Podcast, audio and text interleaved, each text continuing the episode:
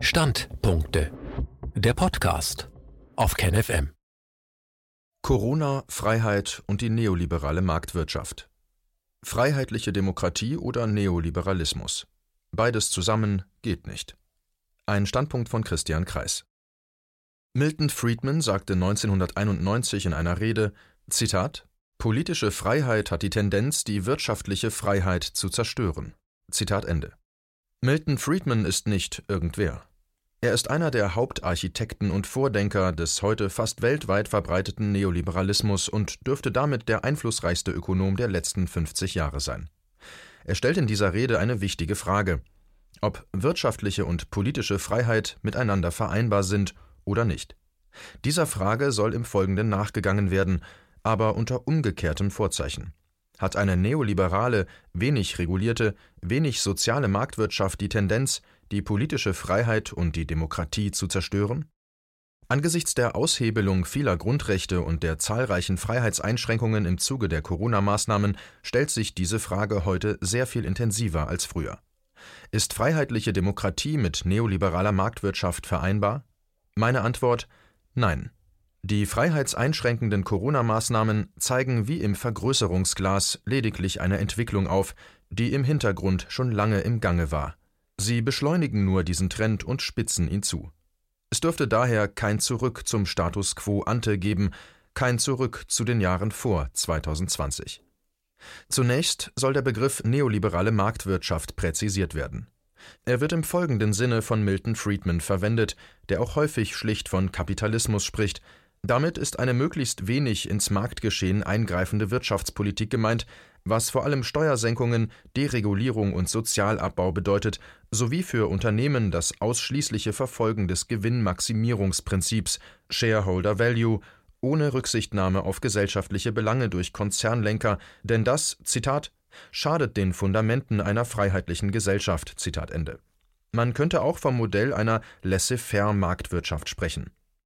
Es ist also im Folgenden ausdrücklich nicht die Rede von sozialer Marktwirtschaft, sondern von einer Wirtschaftsordnung mit einem möglichst schwachen, möglichst wenig eingreifenden Staat, in dem so viel wie möglich privatisiert und so viel wie möglich den Marktkräften überlassen ist. Eine Wirtschaftspolitik mit dieser Grundausrichtung haben wir seit den 1980er Jahren praktisch weltweit gesehen. Man kann in diesem Zusammenhang vom Siegeszug des Neoliberalismus und des Shareholder Value Prinzips sprechen.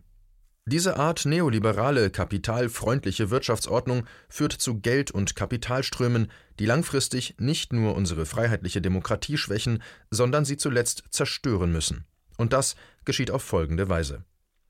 In jedem Produktpreis ist ein sogenannter Kapitalanteil enthalten. Ein Beispiel. Im Brotpreis steckt eine Kompensation für den Bodeneigentümer und die Kapitalgeber. Jedes Mal, wenn wir Brot kaufen, fließt ein bestimmter Anteil des Kaufpreises an die Eigentümer von Boden und Kapital, zum Beispiel für den Traktor, die Mühle, den Backofen, in Form von Pachten, Mieten, Dividenden oder Gewinnen und Zinsen. Das gilt für alle Produkte und Dienstleistungen, die wir kaufen. Der größte Teil dieser Zahlungen sind sogenannte leistungslose Einkommen, also Einnahmen, die man bekommt, ohne dafür arbeiten zu müssen. Diese Einkünfte bezeichnen die Ökonomen als Renten, das sind Einnahmen, denen keine Arbeitsleistung gegenübersteht, leistungslose Einkommen, die man einfach dafür erhält, dass man Vermögen besitzt. Diese leistungslosen Einkommen belaufen sich in Deutschland auf über 500 Milliarden Euro pro Jahr. Das ist sehr viel Geld. Zum Vergleich. Der deutsche Bundesfinanzminister hatte vor Corona im Jahr ungefähr 340 Milliarden Euro zur Verfügung, also deutlich weniger. Bezogen auf die Konsumausgaben der privaten Haushalte von gut 1700 Milliarden Euro beträgt die Abgabenquote der privaten Haushalte an die Vermögenseigentümer bzw. Rentiers also etwa ein Viertel bis ein Drittel. Bezogen auf die Konsumausgaben der privaten Haushalte von gut 1700 Milliarden Euro beträgt die Abgabenquote der privaten Haushalte an die Vermögenseigentümer bzw. Rentiers also etwa ein Viertel bis ein Drittel. Jeder von uns zahlt also täglich Dividenden, Mieten, Pachten und Zinsen in Höhe von einem Viertel bis ein Drittel des Preises der Produkte und Dienstleistungen an die Bezieher dieser leistungslosen Einkommen, auch wenn wir keinen Kredit bei der Bank aufgenommen haben und in den eigenen vier Wänden wohnen. An wen fließt dieser riesige Geldstrom von über 500 Milliarden Euro pro Jahr? Der größte Teil, nämlich etwa 80 Prozent, fließt an die wohlhabendsten 20 Prozent der Bundesbürger, denn diese besitzen etwa 80 Prozent des deutschen Nettovermögens. Das ist Vermögen abzüglich Schulden.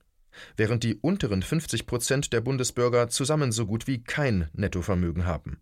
Das sind die offiziell von der deutschen Bundesregierung verwendeten Zahlen. Frau van der Leyen sagte 2013 als Sozialministerin, die untere Hälfte der Bundesbürger besitze ein Prozent des Gesamtvermögens. Weltweit betrachtet ist die Ungleichverteilung noch stärker. Ein Prozent der Erdbevölkerung besitzen gut die Hälfte des Erdvermögens, den oberen zehn Prozent gehören 85 Prozent davon.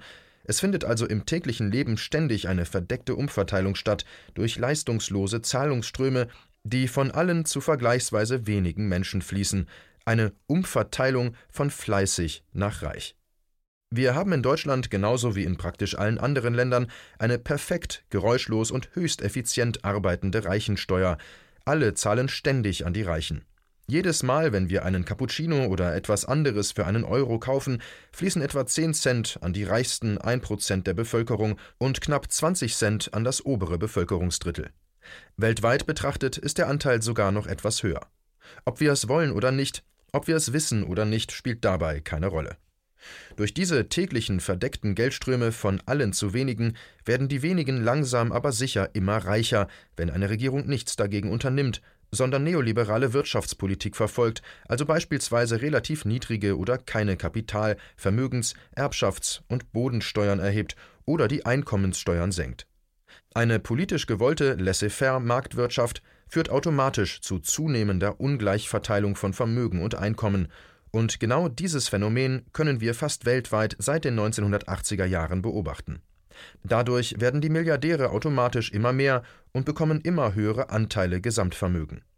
Umverteilung von unten nach oben bedeutet aber nicht nur eine ökonomische, sondern auch eine politische und gesellschaftliche Machtverschiebung. Multimilliardäre wie Elon Musk werden bei ihrem Besuch in Deutschland Anfang September 2020 geradezu wie Staatsoberhäupter empfangen, obwohl sie niemand demokratisch gewählt hat. Das gleiche gilt für Bill Gates, der in ungeheurem Maße mediale Aufmerksamkeit für seine weltanschaulichen oder politischen Ansichten und damit enormen Einfluss auf politische Weichenstellungen bekommt. Aber niemand hat Bill Gates jemals demokratisch gewählt. Was ihn oder Elon Musk einzig und allein legitimiert ist, seine riesige ökonomische Kapitalmacht. Das gilt für praktisch alle Multimilliardäre, ob George Soros, Jeff Bezos, Warren Buffett, Larry Fink, der Chef von BlackRock und so weiter. Ökonomische Geldmacht kann jederzeit in massive politische Einflussnahme überführt werden von Menschen, die nie und von niemand demokratisch gewählt wurden. Das sind gefährliche, antidemokratische Prozesse, das hebelt eine freiheitliche Demokratie aus.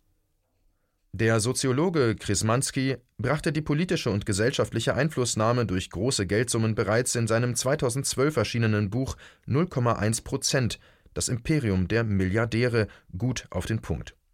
Milliardäre bestimmen mittels eines Geflechts von Stiftungen und Organisationen und durch die Informationsindustrie das Bildungswesen ganzer Länder. Ihnen gehören Privatuniversitäten, große Teile des Gesundheitswesens, die wichtigsten Zeitungs-, Fernseh- und Filmkonzerne. Sie verfügen über Privatarmeen. Wissenschaftliche Berater, Kunst- und Kulturstrategen, Politiker werden ohne große Unterschiede eingekauft. Auch der Nobelpreisträger Josef Stieglitz sieht durch den enormen Einfluss von Milliardären auf verschiedene Lebensbereiche, insbesondere jedoch auf die Medien, die Demokratie in Gefahr. Er nennt ein ganzes Kapitel seines 2012 erschienenen Buches The Price of Inequality Demokratie in Gefahr. Zwischen 2009 und 2016 sollen Stiftungen in den USA über eine Milliarde Dollar in journalistische Projekte gesteckt haben. Allein die Bill and Melinda Gates Foundation soll 250 Millionen Dollar an führende Zeitschriften und Medienhäuser weltweit überwiesen haben. Dazu kommt, ein Großteil der Medienhäuser in Deutschland sowie in den allermeisten anderen Ländern ist in Händen von einigen wenigen Familien, die in der Regel Multimillionäre oder Milliardäre sind. Die Eigentümer bestellen die Chefredakteure und legen damit weitgehend die weltanschaulichen Inhalte ihrer Zeitungen und Sender fest. Außerdem gibt es Parteispenden und Zuwendungen an Abgeordnete, die nur sehr lückenhaft offengelegt werden, interessante Postenangebote für Politiker in der Industrie vor oder nach ihrer Amtszeit, mehr Lobbyisten als Abgeordnete im Bundestag und so weiter und so weiter. Es finden ständig massive Eingriffe in demokratische Entscheidungsprozesse statt und Angriffe auf unsere freiheitliche Demokratie.